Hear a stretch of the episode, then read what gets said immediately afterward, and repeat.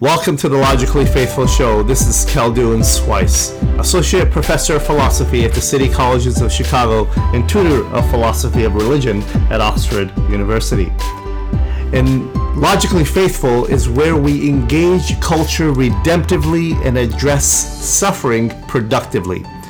However, this particular show, we move away from our normal paradigm of addressing issues of a high metaphysical nature and address issues on a more experiential nature, specifically the problem of masculinity and femininity. And even trying to define them gets people into hot water nowadays. This particular show, I interview Denise McAllister, who's a New York Times bestselling author and someone who's not afraid to address these issues please give her a hearing and I would appreciate your thoughts on the show by leaving a review for us on iTunes or subscribing on the Logically Faithful website. It would help me to continue doing what I'm doing. God bless. Go ahead and get started. I have a special guest today that deals specifically with this issue, Denise McAllister.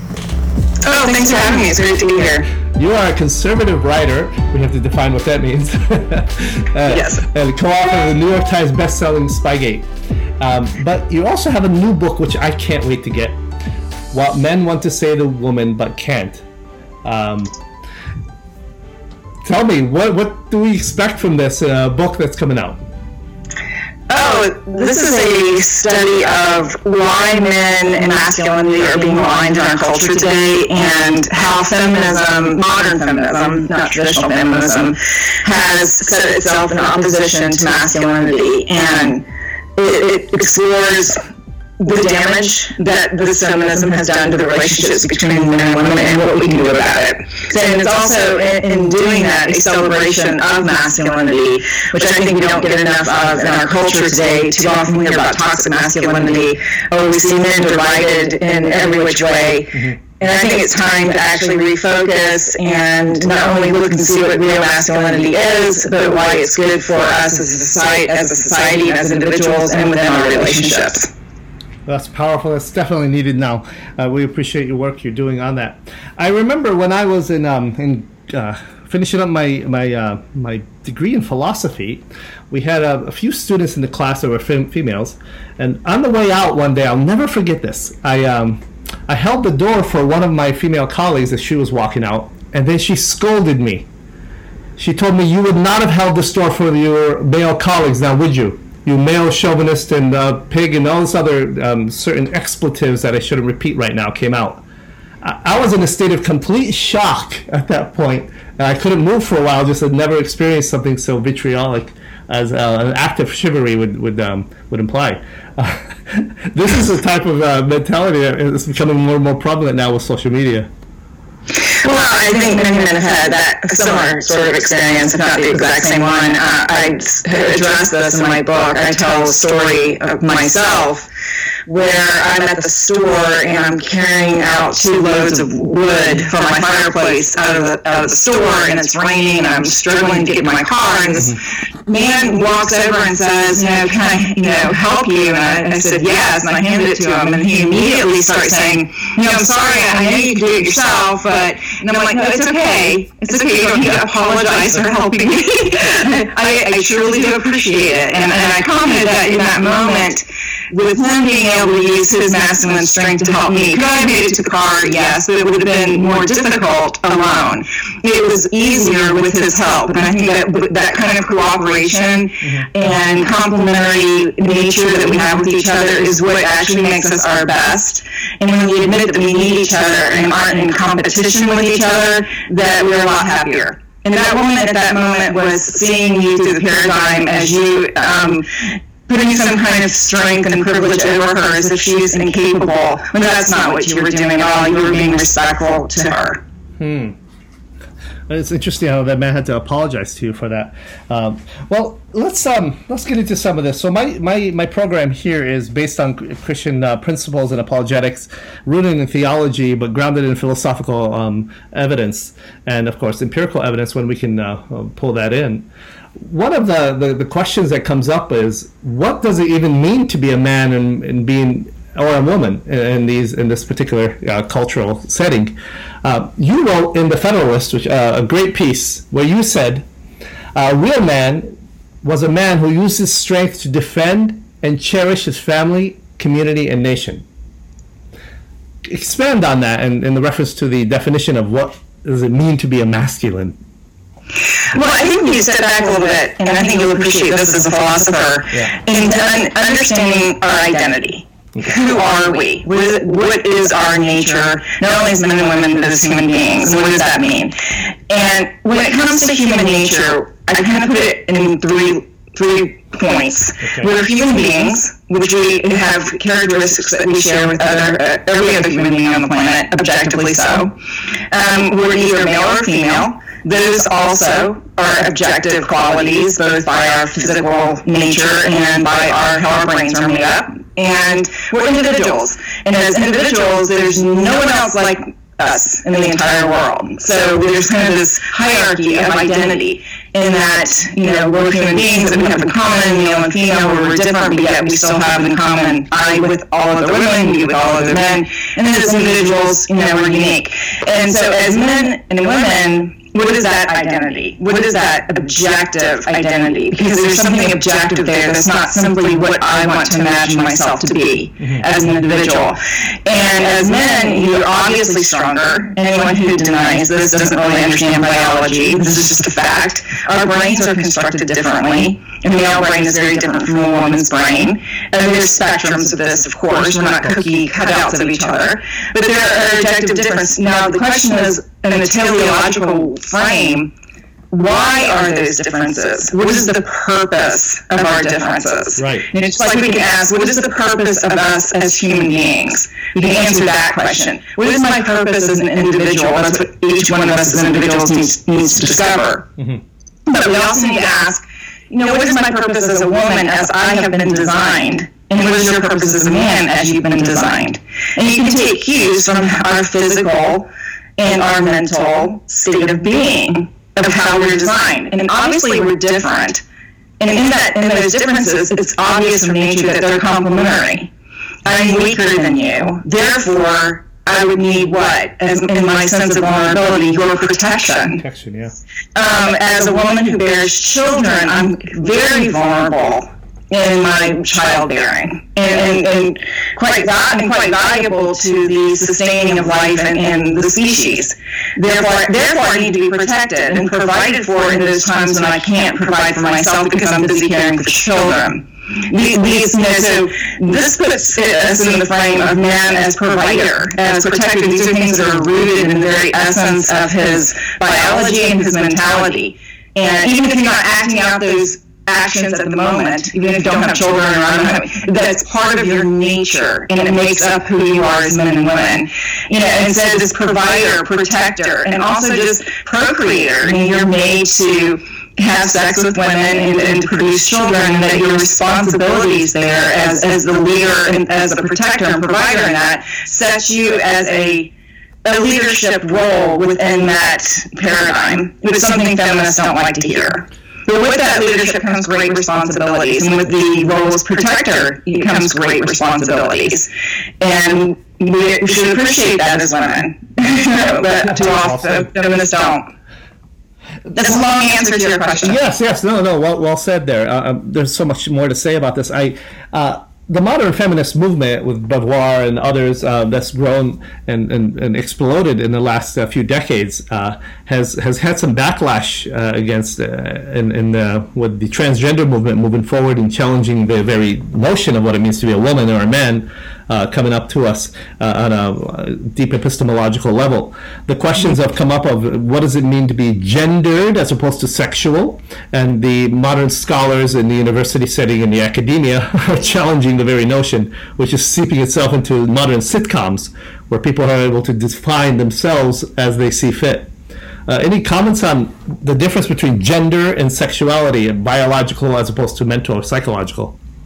Well, absolutely. I, I mean, the, this distinction gender used to be more of just the masculine essence or feminine essence of our thinking, mm-hmm. and which you know you can have a complex mix within any given human being of, of the two.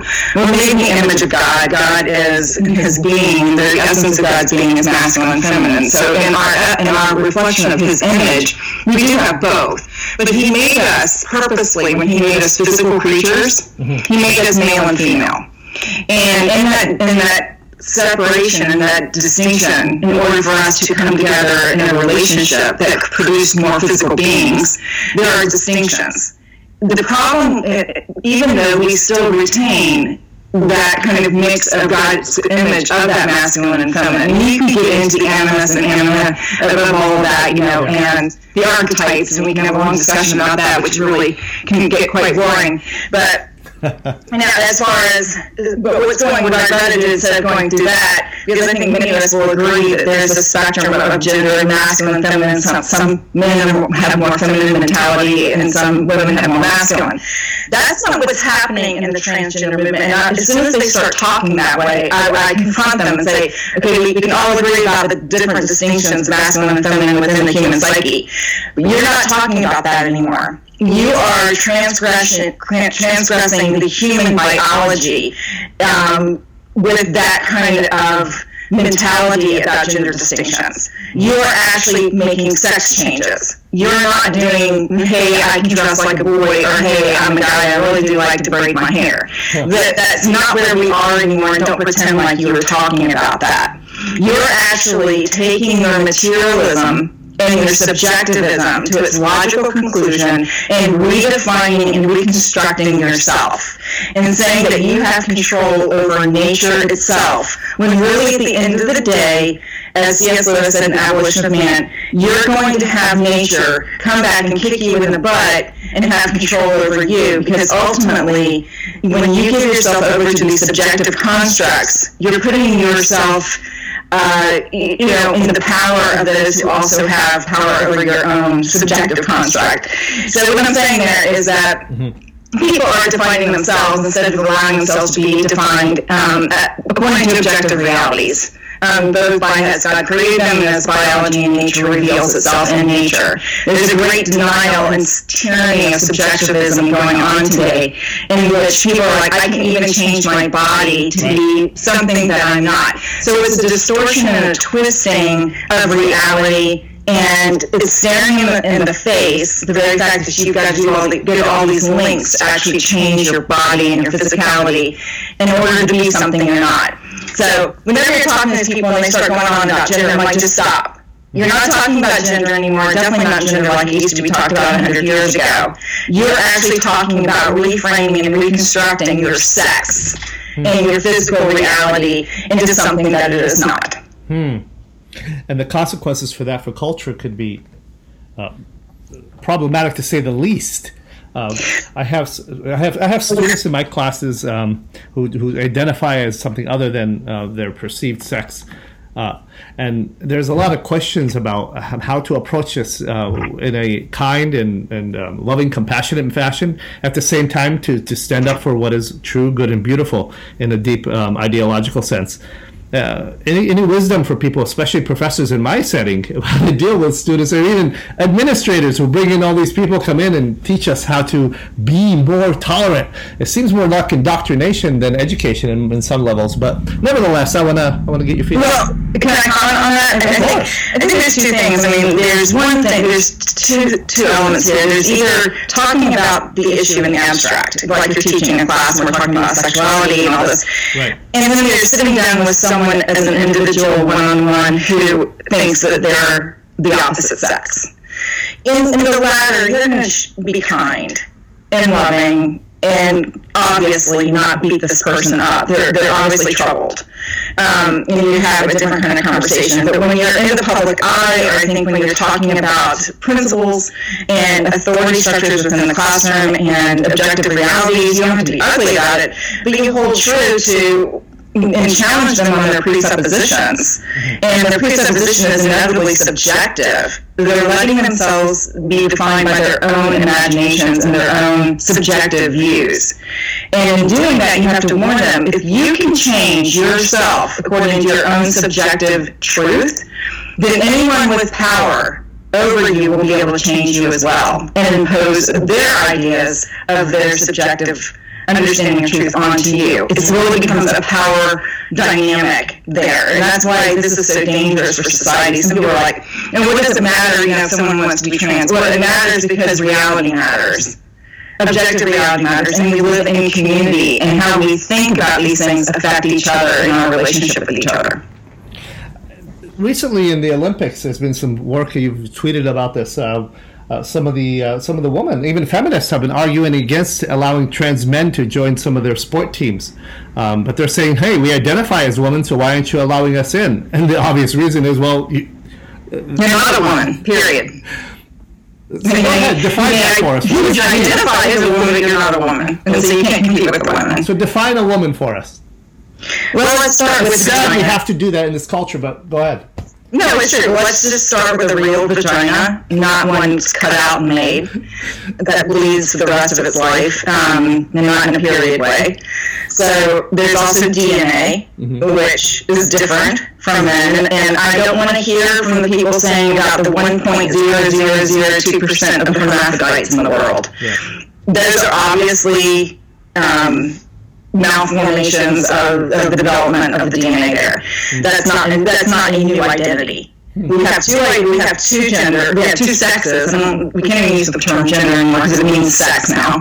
We have two sexes, one female, one male by, by DNA, by brain development, brain makeup, and by the physical body. And one of my problems with also that we need what we need to hit home on this issue is that we cannot separate our body from our spirits and our minds. We are fully integrated human beings. And our bodies are not just some kind of exterior materialistic thing that we can reconstruct according to our imagination. That's dehumanizing to us. Mm. That's that it's breaking us up into little just pieces, cut out pieces that no longer has the form of humanity. Human beings, you know, are cohesive. Right. Our identity is cohesive our sexuality is cohesive, how we think in our bodies and everything is connected is cohesive. Um, I mean, that's why it used to be when, when you had mentally ill patients who were delusional. Yes. One of the things you would have them do in therapy when they were having delusional moments and, and out of touch with reality, would you have them pinch themselves Hmm. Or you have them take a cold shower or do something to let them to get them in touch with their bodies, which is real. It's, it's a touchstone of, of, of, some, of reality that God has made for us and He gave us. We're not just spirits or minds drifting around on the planet, taking on materialistic things as, as we wish. He gave us bodies to suit the, the spirit that dwells in that body. And they're connected and they're not just to be cut up and into our own imaginations, but to be honored according to how they've been designed for a reason. For that reason, right? I've always reflected upon that, that there's a masculine and a feminine soul as much as there's a masculine feminine body. It's integrated, like you said, it's a whole unit I like how you mentioned C.S. Lewis about this, where the, the body and the soul are um, are integrated to who we are as a being, as a father, as a husband, as a man. I can't just separate that into one sexual act or into my anatomy, my physical anatomy. Well, it's reductionistic to do that. I mean, we have materialistic reductionism going on. Mm. And um, you can find this in ideologies do this as well, where you reduce people to a very tiny point. And that's not who we are. I mean, we are complex. I mean, even within our soul, there is this, this mesh of the masculine and feminine, like I said, because we're made in the image of God, right? Um, and God is spirit, and, in, and that spirit is masculine and feminine though he is not male or female, um, and we're made in his image, but yet in, in, in God's creation of the two two parts of that into the male and female is tied to our bodies. This is why Christianity is different from some other more dualistic kind of um, faiths and philosophies, okay. that we value the, body, and we, we, talk about the resurrection of the dead, and, and the body is, is very important and very much part of our humanity, and it's constructed in a way um, to honor and reflect the image of God's glory. And in the fall, of course, it's been broken. We die. We get diseased. Um, we don't function properly.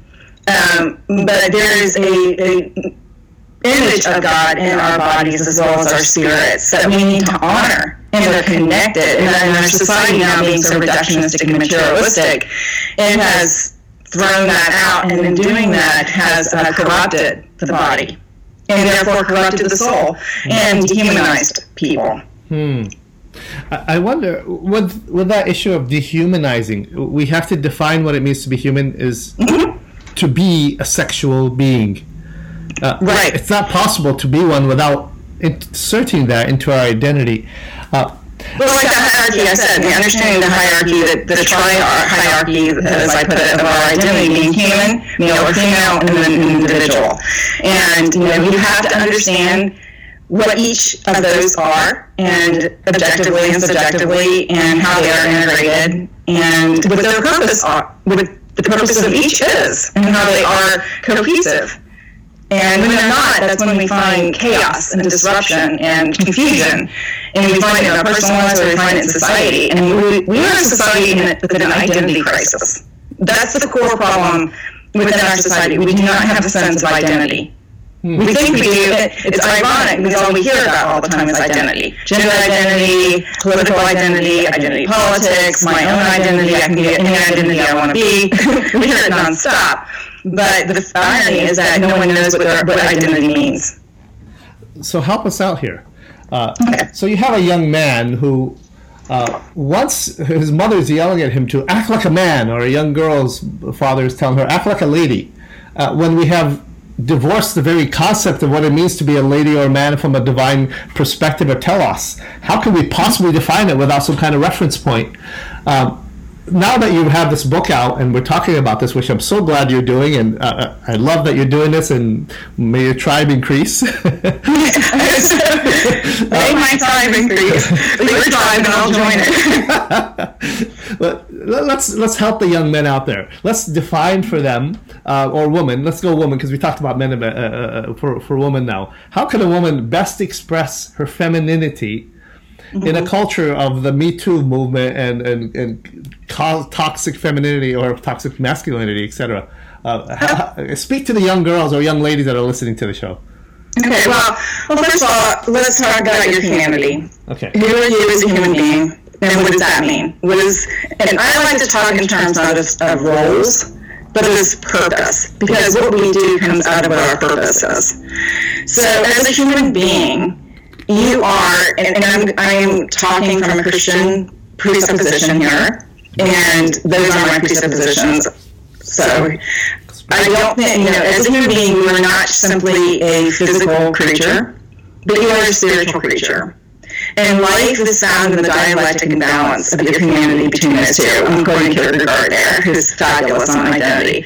Um, so when you understand that you're both a spiritual creature and a physical creature, so know that first. And that's the same with every other person on the planet. We all share that in common. That is an objective reality. We are also here very much in time, mm-hmm. but we are also eternal creatures, which means that we don't live only for the moment, but we also don't live only for eternal eternality either. We don't want to be so heavenly minded that we're no earthly good. Right.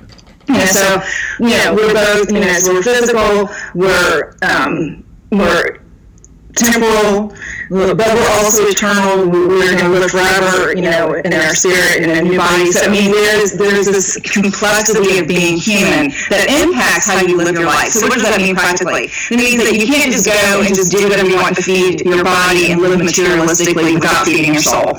Otherwise, you're going to live in despair. Hmm. So, as a human being, find the balance of understanding that you are a, mind, a body, a soul that needs to be fed, and that you can't just live for materialistic ends but yet you still have necessities to deal with. And You can't just live in the dream state. You have necessities to deal with. You know, and so there's this balance of humanity. So what is the purpose of this construction of this eternal um, creature that's also temporal and physical, but also spiritual? Well, God, cre- God created you to be in relationship. Hmm. And that's one thing that's key. You're not you're not created in isolation, hmm. and you were created not to be alone. and that you were first created to be in a relationship with your creator, which makes sense, you, are intrinsically connected to him. But as a, person, as a human being, you were made to be in community. And why? What is the essence of human creation? The very essence and word that makes up humanity, and it's love.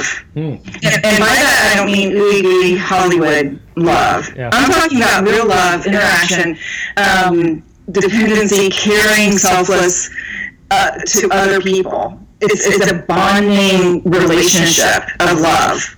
So as a human being, you're not created to just drift along on your own island to do what you want to do. Your purpose here as a human being is to love your Lord and to love other people. Hmm. Period. That's your purpose. As it's all of our purposes and it doesn't change. It's never changed. It's been our purpose from day one, and it will continue to be. Obviously, we don't live according to it, but that's yeah. the story of the fall. Um, but that's our goal. That's our purpose. That's our telos. And um, and so that's the first thing I would say to her. And that alone when it comes to the practical outworking of just understanding your own humanity impacts your choices in life, how you act, how you eat, what you, you do, you know, your interactions with other people. It's very profound just to even understand your humanity. And let's face it, I don't think most of our society even understands that, that aspect of their identity. They're being denied that uh, at the academic level. We're not allowed to speak about it. Yeah, well, we, we, we abandon the spiritual aspect of it and become completely materialistic, and we abandon one aspect of humanity. When you live only in this dream state, and I think this is the problem with the transgender, and you know, we live both in a world of uh, many necessity, that we have real life, physical things that are realities imposed upon us by reality and by nature, by our own bodies, right. that we have to deal with. We, that doesn't mean we can't hope and dream and hope for change and, and, and imagine different things, but you can't live in the world of the imagination without being, you know, tethered to the reality. Just like you can't live in, the, in, the, in reality only time and not think that there's any kind of creativity in life, and that, that, that leads us to despair as well. So we need to understand that there's this balance of humanity. And then as far as, then the second layer of, of you know, talking to a woman is that you're also a, a woman. Right. So what does that mean? As a human being, that overrides, being a human being overrides everything. Your sexuality does not negate anything about your humanity. Okay? Nothing about me being a woman changes at all my responsibilities or my realities of being human. So I can't just be like a complete jerk to someone and say, well, hey, well, I'm a woman. Yeah, uh, or just I want to live on an island alone and be a raw raw guy and be independent in this kind of nihilistic, and, you know, um, individualistic idea. Well, no, that may sound really good to your masculine sensibilities, but that's not true to being a human being. Okay, so when you when you understand your sexuality, you understand it's in the context of your humanity. So what does it mean to be a woman? So as woman, I'm to do all the things I am as a human being, but as a woman. So what does that mean? I, have birth babies. That's the biggest. Does that mean you always have to? No, but it's something that you have and that you're responsible for. So that means as far as the Me Too stuff, because you cannot, you can get pregnant. Even with, there's always a possibility, unless you're sterile. Um, you have a responsibility as a woman for your own womb. We hear a lot about my body, my choice. I like to say, yes, my body, my responsibility. Hmm. And so I'm responsible for what goes into my womb, what goes into my vagina, and you know what I do with my body. And I can't blame anyone else unless I'm being raped. But I can't blame anyone else for what happens to my body through my choices. So as a woman, you have to take very care, take very seriously your body as a woman. You're not a man. You know, a lot of these women, when it comes to sex, go out and start acting like dudes yeah. You know, and because birth control has given us this idea of liberty that I can act like guys and just have sex with anything without consequence. Mm-hmm. Um, and like man can. I'm not saying man should, but like man can. Mm-hmm. And um, women don't. So this is why they're angry, why they get the Me Too movement, why you have the abortion, why they worship the abortion. Abortion, birth control, sexual liberty is their driving momentum to try to be like men. Hmm. It's a denial of their own femininity. It's a denial of their own nature. I mean, I, I hate this term when you talk to abortion, pro-abortion people and say, you're forcing pregnancy upon me. Yes. The pro-life position is forced pregnancy. No, I'm, I'm not forcing pregnancy on you. Nature is. Your body is. You chose to have a man enter your body and deposit sperm inside of you. You chose that. Your body took over as it naturally does because it's your body as a woman, and it made a baby that you are responsible for as a woman. So your body is forcing you to have that baby because that's nature. In a sense, you yourself are forcing you to have your baby because you cannot separate your body from yourself. See how we get back to the, to the human element? Yes, we go back to the You're- definition thing. Well, you you, you Yeah. you're holding back a lot of punches here. wow. You- you- So, um, you know, so, you know, you have to take responsibility of understanding who you are as a woman. The other thing is, uh-huh. except for maybe some kind of weird mutant out there, and I don't know who they are, but they may be a mutant, but even a female mutant compared to a male mutant when it comes to strength is still weaker than a male mutant. so, um, women are weaker than men. Our bone structure alone, even the strongest women, muscular, still have the bone structure of a woman that makes them weaker. Military studies have proven this time and time again on long hikes carrying loads, women's bones break. Yeah. Like 70% more than men's do. Um, so our bodies are weaker. And so this sets us up in a vulnerable frame. And, you know, technology has made us live in this lap of, of imaginary ease, which is nice, but it still doesn't change our nature. And it still affects how we think. And um, we're still vulnerable. And in that vulnerability, you need to recognize that. Recognize it as far as threats go, and recognize also as far as your dependency on a stronger, and who might that be? Uh, men, to protect you, and your need for them. That's When- why uh, weak men are so repulsive. Yes, well, yeah, well, bad men are repulsive, but we need, Bad we, weak men, yeah. we need good men because there are bad men. And so the fact is, is that the, the message there is that whether you're dealing with bad men or the need of good men, the whole point is, is that women are weaker than men. And the lie and the denial of a woman's sexuality is that she's not.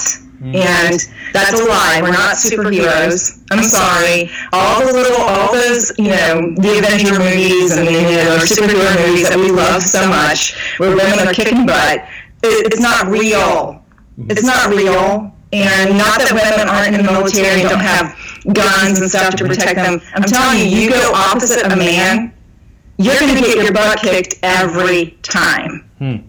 Men, I, I've told women this before. I said, I'm like, just most women are just average men, most guy, most women are average women, and most men are average men. I said, go and have your ask your boyfriend or your husband to pin you down the ground using all his strength. Ask him to do it and fight him and see what you can do. And um, and you will find out how strong a man is. Okay. Now, if if you say, you know, I know karate and I can kick his butt, and I'm like, okay, well, let's keep things equal, though. Well, then go fight another guy who's also, you know, has karate. Right. And he'll, he'll, he'll, just, he'll destroy you. I mean, I do not want to be in a war against men, ladies. They will beat us every time. Hmm. And to think that they won't is just living in that delusional world that's disconnected from the reality.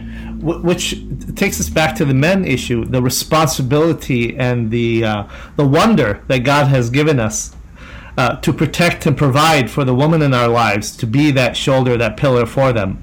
Yes, That the yes, isn't it beautiful? I mean, just lovely that God made it that way. It's, it's wonderful. Let's let's t- take it back to the woman issue again. Um, let's talk about uh, uh, since we're on the hot topics. Why not stay there?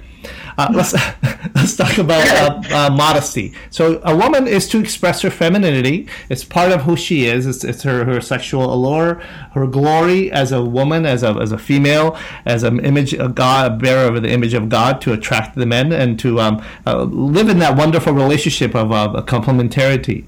However, you have um, uh, the Me Too movement and it's it's really grown to a point where one of my cousins works in the acting industry, and he says he goes into the casting rooms waiting to be called in, and he sees some of the women sitting there waiting to be called in. He said you wouldn't believe the things they wear just to get attention wear. or don't wear. Yeah, he said, "Wow." Um, and now there are men who abuse it, and you know the the Gary, what's his name, the gentleman who was uh, called in on it, um, Harvey, Harvey Weinstein. Yeah, Weinstein, who's who built his career of abusing women on this issue. Speak about that uh, for a little bit um, regarding modesty and the men's responsibility in in, uh, in how to how they address that. Well, again, I mean, when it comes back to who we are as human beings and as individuals and women, um, haven't got an individual discussion yet, but as, as women and as men, with our identity comes responsibility. You know, with our bodies comes responsibility. Women are beautiful, enticing, sexy creatures. Men are attracted to that by nature. They can't help it. They are going to look at your body every time. it's just the way it's going to be. And, and, it's a powerful one. Uh, it's very, it's a powerful tool that should not be used as a tool, but it is a powerful thing to put out there in society. Women like that power. Yeah, the advertisement industry capitalized on it. Yes, yeah. yes. So it's a very real thing, and it's very so. The thing is, is that legalistic cultures, where it is, suppresses and oppresses and hides the female power and the female attraction, you know, from either social burkas where you just can't dress certain way, you have to hide away and stay in the kitchen are in the living room, or the actually actually physical ones, um, you know, or keeping men and women separate because you're treating people like animals uh, as if they can't control themselves. The thing here is that with freedom, and God gave us freedom, comes responsibility. And so just because you're free to show yourself and your sexuality, ladies, does not mean that you always should. Or that's the responsible thing to do. It doesn't have anything to do with shame. And this is what a lot of the women, the feminists go, you know, you're shaming me for my body when you're saying, you know, keep it covered up a little bit, you know, at least. Um, and no, I'm not shaming you. I'm keeping you tethered to reality that your body ha- has a reaction and you're responsible for how you present your body. And yes, on the other side of that, a man is also responsible for how he responds to that. Just because a woman is showing her breasts doesn't mean you can go touch them. you know, um, I don't know most men that do. They just admire from afar. But uh, you know, it doesn't mean you can lust. It doesn't mean that you can ogle. It doesn't mean that you can abuse them. And you know, even if a woman's being foolish, with her own sexuality does not mean you can take advantage of her. One of the best stories my husband tells me is about him in college. He went out with a friend of his, and they were they met two girls, and both the girls got sloppy drunk. Yeah. And they went back to the hotel room, and her his friend just took advantage of this other girl. Uh-huh. And um, and my husband was like, I can't, I'm not, I can't. And he put her to bed, tucked her, and left. Mm. And um, know, to me, that that's, that's, that's masculine strength. That was your husband. I was reading about that. One of the stories you shared. Mm-hmm. Wow. Yeah, you know, he's a good man, and yeah, and I mean, not perfect, obviously, but you know, I mean, many men are like that. He's not unusual. So, not all men are dogs, it, but that's true masculine strength is showing self-control. So, just like a woman should show self-control with the expression of her sexuality, sexuality, a man needs to show self-control with him being, you know, attracted to or lured into the sexuality. And it's, it's, none of these issues are issues of shame. Mm-hmm. It's, it's, it, they're issues of freedom and responsibility. And, and again, in the context of what? Love. Right. So love is our ultimate goal, and not self-love, but loving other people. So, and love, and love comes with respect. And you know, if that's your goal, you're not just going to go taunt your, throw yourself out there for any anyone to grab and look. As far as modesty, though, and um, that that's a bit culturally relative. Yes. Uh, and um, so it is. I mean, obviously, things that are not that are not very that are modest today it's not the same modesty standards of like in the 1800s. Uh, you know, we show our ankles without a second thought. You know, back then it was like, oh my, which is ironic because you show cleavage but not the ankles. Um, so it, it does change. You have to you have to know where you are and in the society you're in. You know, and when in Rome, do as Rome. So if you're in a society that has developed you know a certain kind of modesty or not modesty, whatever it is. Um, then be aware of that. There is some kind of, there is still within that relativism is an objective standard of sexual um, nudity and and that kind of you know what you're doing with it. Right. It's kind of you know you know it when you see it. Yeah. Absolutely. Hey, I, I want to get your feedback on um, on something else. The uh, Council on Biblical Manhood and Womanhood, which came out a number of years ago, uh, trying to uh, define in a culture that de- defies defini- definition is on this issue, of femininity and masculinity, and they came up with this. Um, uh, succinct definition. I want to get your feedback on it. I thought it was fascinating. They said masculine at the heart of mature masculinity is a sense of benevolent responsibility to lead, provide, and protect woman.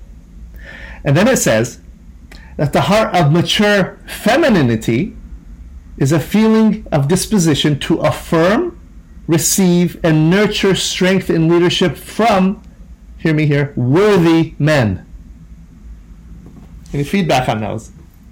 Well, I think there's a there's you know a um, character commentary there, a moral frame, Mm-hmm. not not just the essence of objectively what is masculine and feminine. Okay. So, um, and again, not that we can separate that because we are moral, moral creatures. It's another part of our humanity. We're not amoral or moral, so it's all tied together, right? Yes. Um, but I think you can talk about masculine femininity, femininity without putting in the overlay of the moral expectations first. So, I mean, I would say, you know, men are innately masculine in that um, design to provide, pr- protect, to procreate as men, and, and to lead as fathers um, in, the, in the family. And uh, that's just part that's just born of who they are in their design and as God created them. And that a woman, in her response is femininity is to have, have children and to raise children,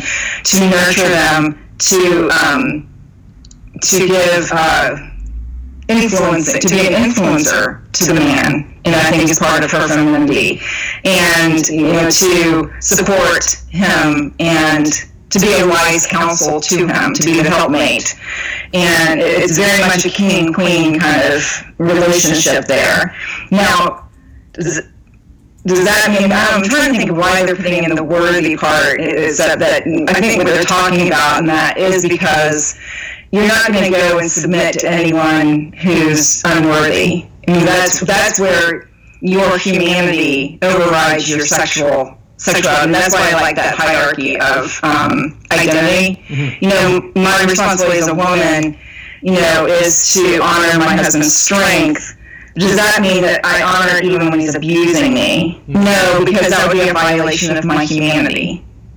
Okay, that's good. Do you see what I'm saying? Yes, big time, yeah. So, Yeah, I many think- women are told to be quiet and submit to their husband's abuse for many generations sometimes. Um, yeah, well, it's also I'm misquoting a scripture in the context of that, but um, you know, uh, yeah, it's just. Yeah, so I, I think that you understand your sexuality and that, and that part of it, but then overriding that always is, is the humanity. And I think when it comes down to abuse and treating people immorally, what you're violating is them as a person, as a human being. And um, it really is beyond, it's bigger than the sex, sexual distinctions. Does that make sense? It's, it's much bigger than just our anatomy, our body, because it's a, it's a spiritual issue, like you said. Well, yeah, and, and, you know, so if I'm in a relationship with my with a man, and you know, where he expects me to obey him, you know, or submit to his authority, and he's abusive in that, you know, he, he's abusing his role as a human being, you know, because he's not being loving to me. Okay. Do you see what I'm saying? So then Um, he forfeits me, his uh, his right to he- do that. Yeah, he's using his masculine purposes to un, uh, in discord with his human purposes.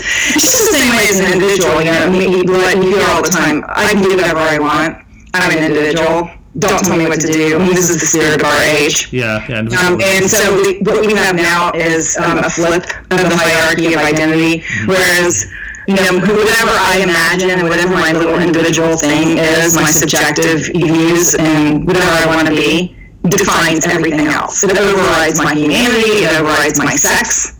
The individual, the subjective individual, becomes the definer of the identity. And with disregard to the human purposes, the humanity of yourself, to your own sex, even. Um, and so you can't do the same thing with masculine. So, yeah, masculine man is supposed to be a protector, but that doesn't mean that he, he is a protector can suddenly stop being a human being. Mm. Right. Well, it's the backdrop. It's the other side of strength, the ability to abuse it. It's the backside of beauty and allure to to manipulate men with it. It's um, it comes with the package, isn't it? It's, what comes with free will? Yeah, I mean, if you have, the, I mean, we're made, we're made God's images our free will. We wouldn't be like God if we didn't have free will. And the risk of free will is that He made us to have free will because we can't love if we're not free. Mm. And our purpose is to love and if our purpose is to love, we had to be free. God had to give us free will.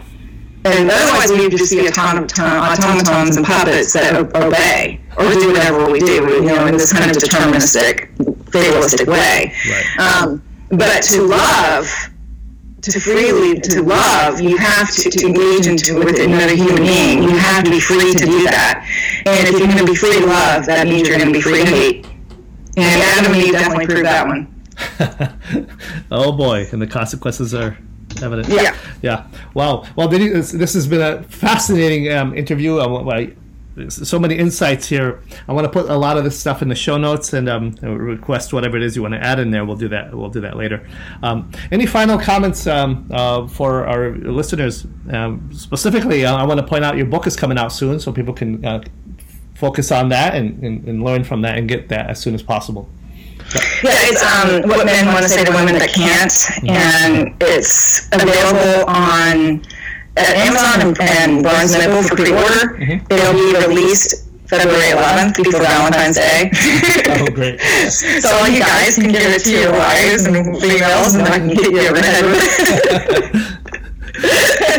um, but yeah, that's it's out there. I really encourage people to read it. it it's about it's about these dynamics. It's about what, how to live as human beings and as men and women respectfully and in love. And in particular, this book in particular, it's not about masculinity and femininity per se. It's really a celebration of masculinity. There's so many books already written about femininity that I, am like, now I'm going to focus on the masculine aspect. Right. Um, of course, I talk about feminine in it because you can't talk about one without the other, but the focus really is on, on masculinity and the celebration of it. And a woman and a woman's need of it, you know, and I share personal stories. It's not an academic book; it's very C.S. Lewis-like in that. Um, you know, I'm telling you from my experiences, uh, my work in ministry as well as a journalist, and my observation for years and studies on these issues, mm-hmm. and dealing with people in ministry and in counseling, and we know what I've learned from that.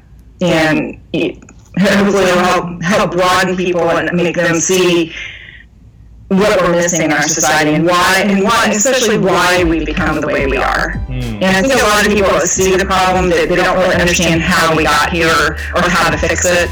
And this book is really about that. It's about repairing that damage that's been done to the relationships between men and women by a very errant feminism. Right. Wow this has been incredibly helpful. Denise, we really appreciate your time and um, uh, and resources and all the work you're doing. May God continue to bless you and your family, and and, and, and grow your tribe, as I mentioned earlier, and to maximize the, the, the benefit and the outreach you have, especially to bless your soul in it. Well, thank you. I appreciate it. It's great being here.